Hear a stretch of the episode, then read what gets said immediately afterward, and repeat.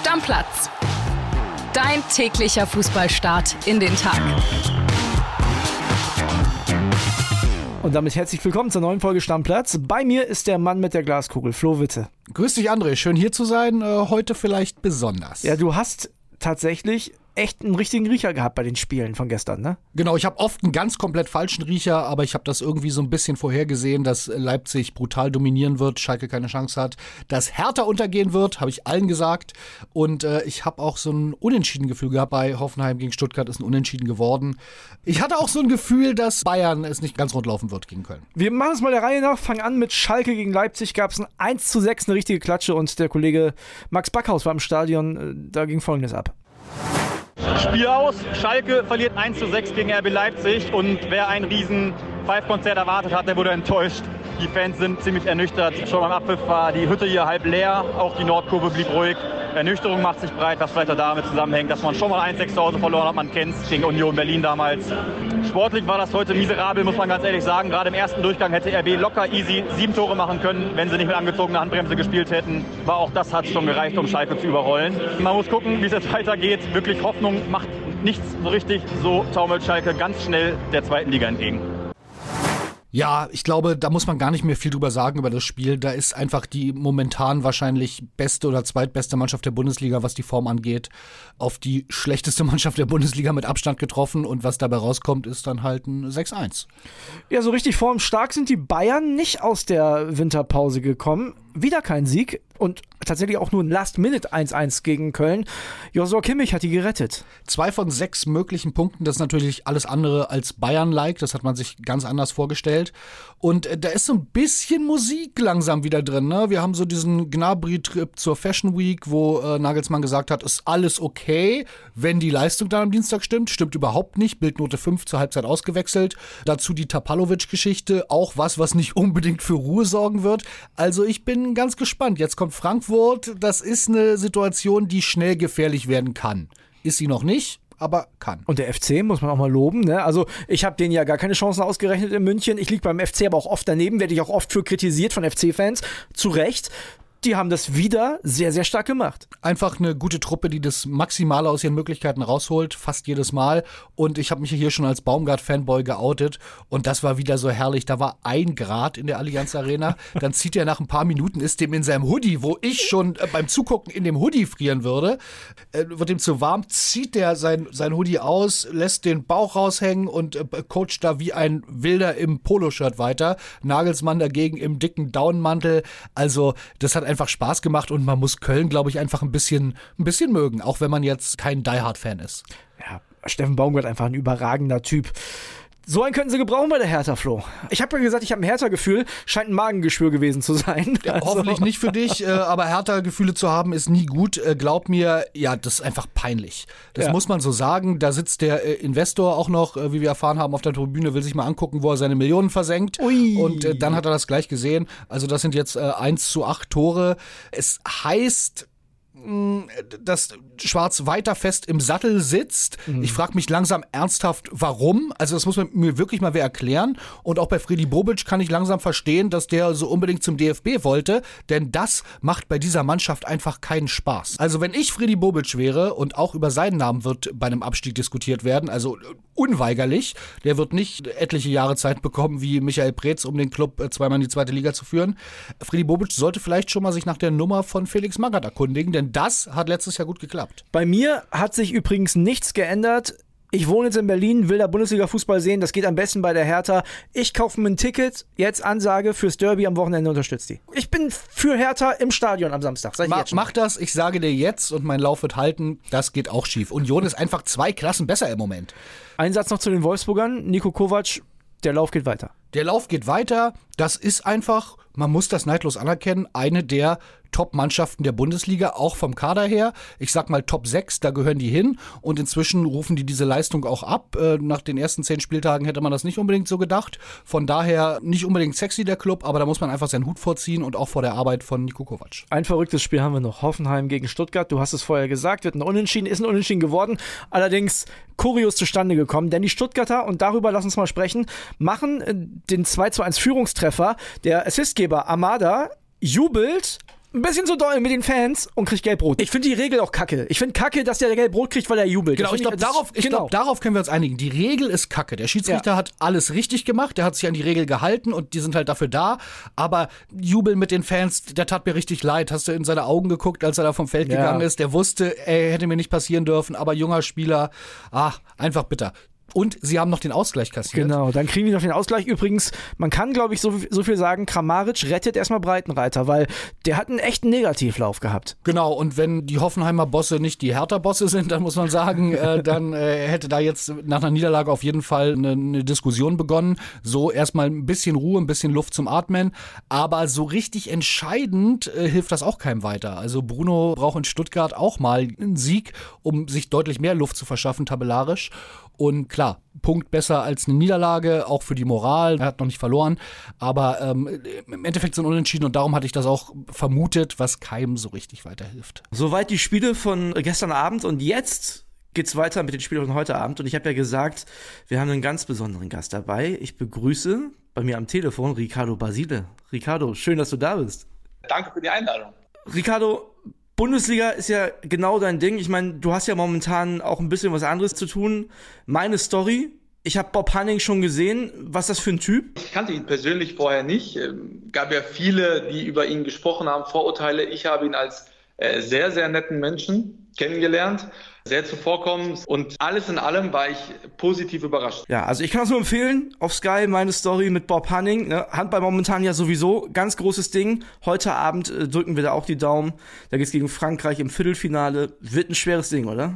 Ein sehr schweres Ding, ehrlicherweise. Bob Hanning und auch Stefan Kretschmer, der ja auch Teil der Sendung war, haben beide gesagt, Deutschland wird Fünfter bei dieser WM und Dänemark Weltmeister. Würde ja heißen, dass wir heute Abend verlieren. So würde das dann ja sein. Wir drücken wir die Daumen, dass die beiden exzellenten Handballkenner Unrecht haben. Wir wollen aber nicht äh, über Handball sprechen, jedenfalls nicht zu viel, denn wir sind ja ein Fußball-Podcast und das ist ja auch dein Steckenpferd normalerweise. Und ich würde sagen, wir fangen mal direkt an mit unserer Bundesliga-Vorschau. Der BVB, ich habe mich zu einer Aussage hinreißen lassen Anfang der Woche, dass die Dortmunder gegen mindestens noch drei kleine verlieren. Heute wäre so eine Möglichkeit gegen Mainz. Ich würde ausnahmsweise da mal gegenhalten, denn sie dürfen nicht noch gegen drei weitere kleinere verlieren, äh, wenn sie in die Champions League kommen wollen. Und deswegen kann ich es mir nicht vorstellen, die Mannschaft muss sich, glaube ich, auch langsam mal dann am Riemen reißen. Gegen Augsburg drei Tore zu Hause zu bekommen am vergangenen Spieltag ist eigentlich ja, ist Wahnsinn. Ne? Und dann, dass sie dann zum Glück noch das vierte aus Dortmunder Sicht machen, das war ein Muss. Also ich verstehe das ganze Konstrukt Borussia Dortmund seit Jahren nicht so richtig, äh, was die Ergebnisse betrifft. Ich habe dafür keine Erklärung. Sie haben eine super Mannschaft. Sie haben jetzt den Trainer, den sie immer wollten. Ich finde, sie haben mit den besten Sportdirektor der Liga, Sebastian Kehl, der, ich finde, ausgezeichnete Arbeit macht. Jetzt ist einer heute Abend nicht dabei, der extrem wichtig für den BVB ist, und zwar Jude Bellingham, ist gelb gesperrt. Ja. Das wird natürlich äh, jemand, den man schwer ersetzen kann. Bellingham ist schon ein Brett, ne? Ja, also mit Musiala die zwei besten äh, jungen Spieler der Welt, vermutlich. Ist einfach ein geiler Typ. Äh, dennoch ist es schade, dass eine Mannschaft wie Borussia Dortmund dann auf so einen Jungen so enorm setzen muss, weil du hast da ja auch noch andere Spieler, die Verantwortung übernehmen können, aber du hast recht. Also offensiv wird es halt irgendwann dünn ohne Bellingham. Dein Tipp, die gewinnst trotzdem? Ja. Ja. Sie müssen. Ich sage äh, 3-0. Okay, 3-0 BVB. Ich bin gespannt. Ich bin ein bisschen skeptischer, ehrlich gesagt. Wir machen weiter mit der Partie Augsburg gegen Gladbach. Und die Gladbacher sind genau wie die Augsburger auch so ein bisschen eine Wundertüte, ne? Entweder spielen sie äh, Weltklasse-Fußball oder eben genau das Gegenteil. Äh, Gegen Leverkusen haben sie jetzt auch wieder verloren. Ähm, Du kannst gegen Leverkusen verlieren. Sie haben Lauf, Xabi Alonso, das fruchtet jetzt endlich bei Leverkusen. Dennoch müssen die Gladbacher auch aufpassen, dass sie nicht den Anschluss verlieren. Sie haben exzellent gestartet und jetzt äh, die letzten Spiele alle nicht ergebnistechnisch gut gespielt. Ja, ich, also ist wirklich eine Wundertüte, wie du sagst. Ich habe auch dafür keine Erklärung, denn Farke ist ein Trainer, der der Mannschaft Stabilität geben sollte. Jetzt ist ja Jan Sommer weg, absoluter Führungsspieler. Ich sehe das ehrlicherweise nicht ganz so rosig für die kommenden Spiele. Und bei den Augsburgern habe ich das Gefühl, die schaffen das in dieser Saison relativ oft an ihr Maximum zu kommen. Ganz klar, also Augsburg muss an sein Maximum kommen, wie die anderen Mannschaften unten auch. Augsburg gelingt es nur öfter. So, wenn sie an ihr absolutes Maximum kommen und die andere Mannschaft nicht, dann haben sie eine Chance. Und sie hatten auch äh, eine Chance gegen Borussia Dortmund. Und Ich glaube nicht, dass sie gegen Gladbach verlieren werden. Machen wir weiter mit einer Mannschaft, über die wir gerade schon gesprochen haben. Und da sage ich, das Potenzial von dem, was in der Hinrunde war, zu dem, was sie leisten können, ist da am größten. Bayer Leverkusen. Zu Hause ja. gegen den VfL Bochum, du hast gerade schon gesagt, Xavi Alonso, so langsam funktioniert's. Musste aber auch, ansonsten wäre das ein ziemlicher Griff ins Klo gewesen, ehrlicherweise. Aber wenn du guckst, was die da vorne rumlaufen haben, Schick momentan noch verletzt, aber Wirtz ist wieder dabei. Atli, gut in Form momentan. Diaby mit am Start. Hudson O'Doy, also ist ja Wahnsinn, was die für eine Offensive haben.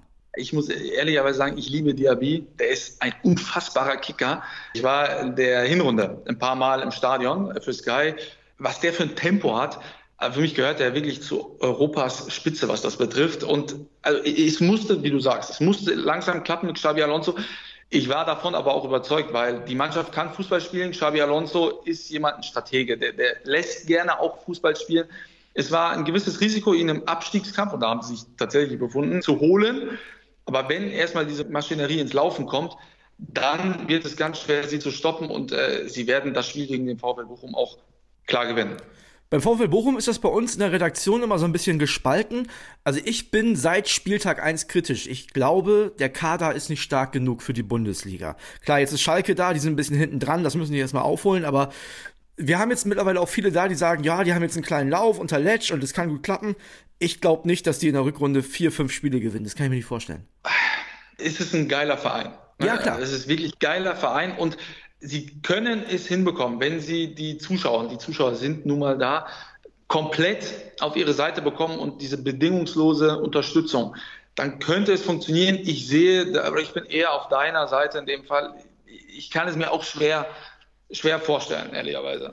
Ja, man muss das sagen, wenn Bochum die Punkte für den Klassenerhalt holen sollte, dann zu Hause. Das ist klar, oder? Also in Leverkusen ja. heute zum Beispiel haben die keine Chance. Meine Meinung.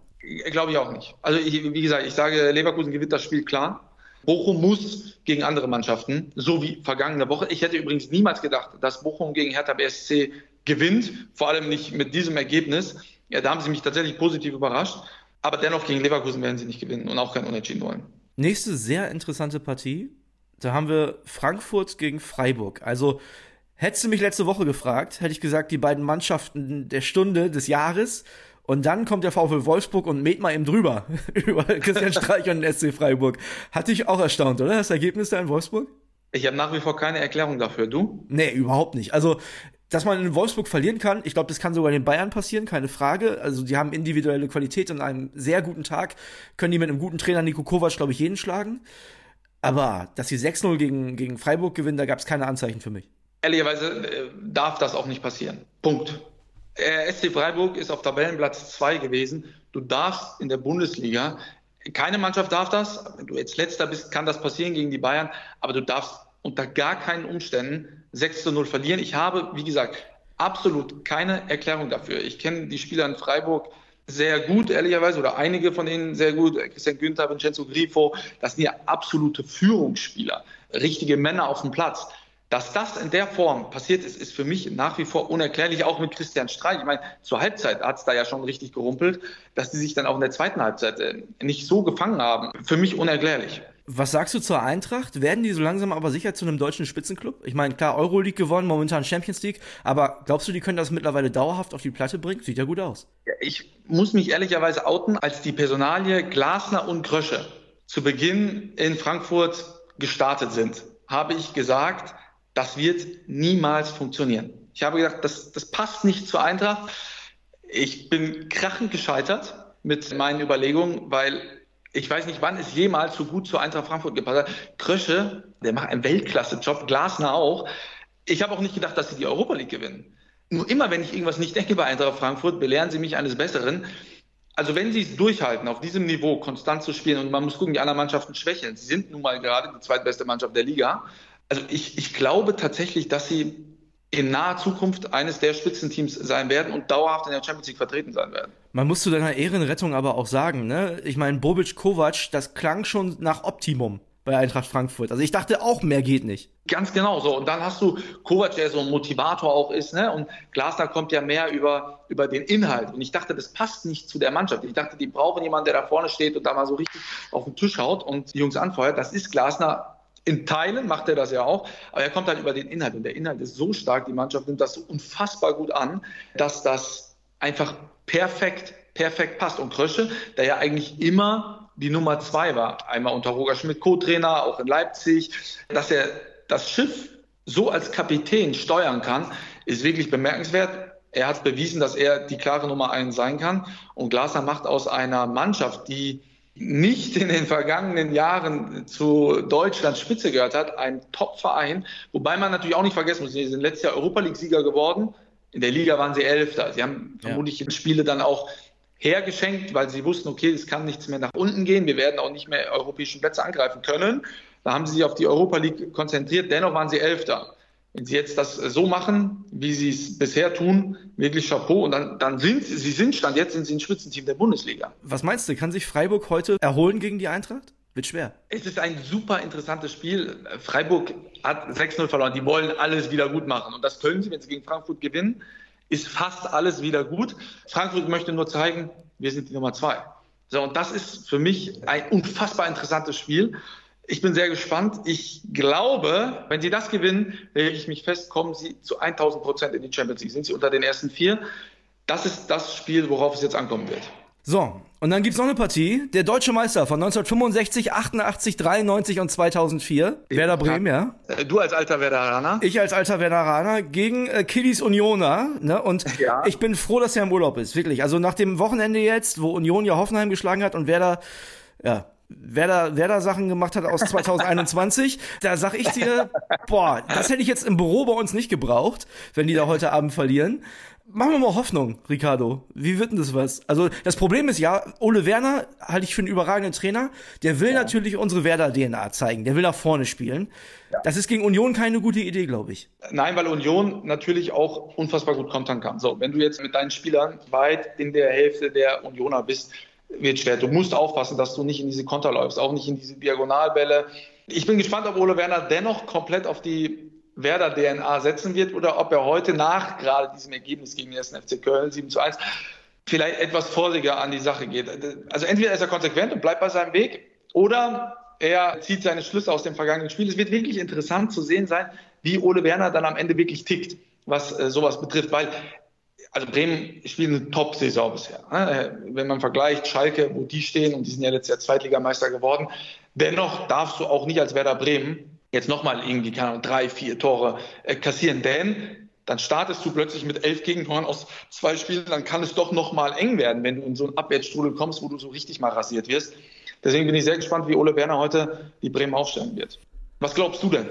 Also ich finde ja gut, wenn jemand an der Wetter-DNA festhält, normalerweise. Aus persönlichen Gründen, weil Killy mir sonst immer gegenüber sitzt, möchte ich nicht verlieren heute Abend. Das ist mir ganz, ganz, ganz, ganz wichtig. Aber grundsätzlich würde ich sagen, nee, wieder versuchen. Nun ist aber ja auch klar und bekannt, dass Union mit dem Ball gar nichts anfangen kann. Das siehst du ja auch immer wieder. Also wenn Union selber das Spiel machen muss, haben die ja riesige Probleme, auch in der Euroleague gegen sehr schwache Gegner gehabt. So zum Beispiel, ne? Das heißt, ich glaube, ich würde Union mal zumindest die ersten 20, 30 Minuten versuchen, mal einfach den Ball hinzuschmeißen schmeißen. Hier, nimm mal, ja. versuch mal, mach mal.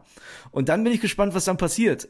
Nix, glaube ich. Und das will man aber auch nicht. Das willst du ja als Fan heute Abend, da sind wieder 40.000 im Weserstadion, willst du ja auch kein 0-0 sehen, wo Union sich den Ball hin und her passt und wer da zwei Ketten aufstellt. Da hast du auch keinen Bock drauf.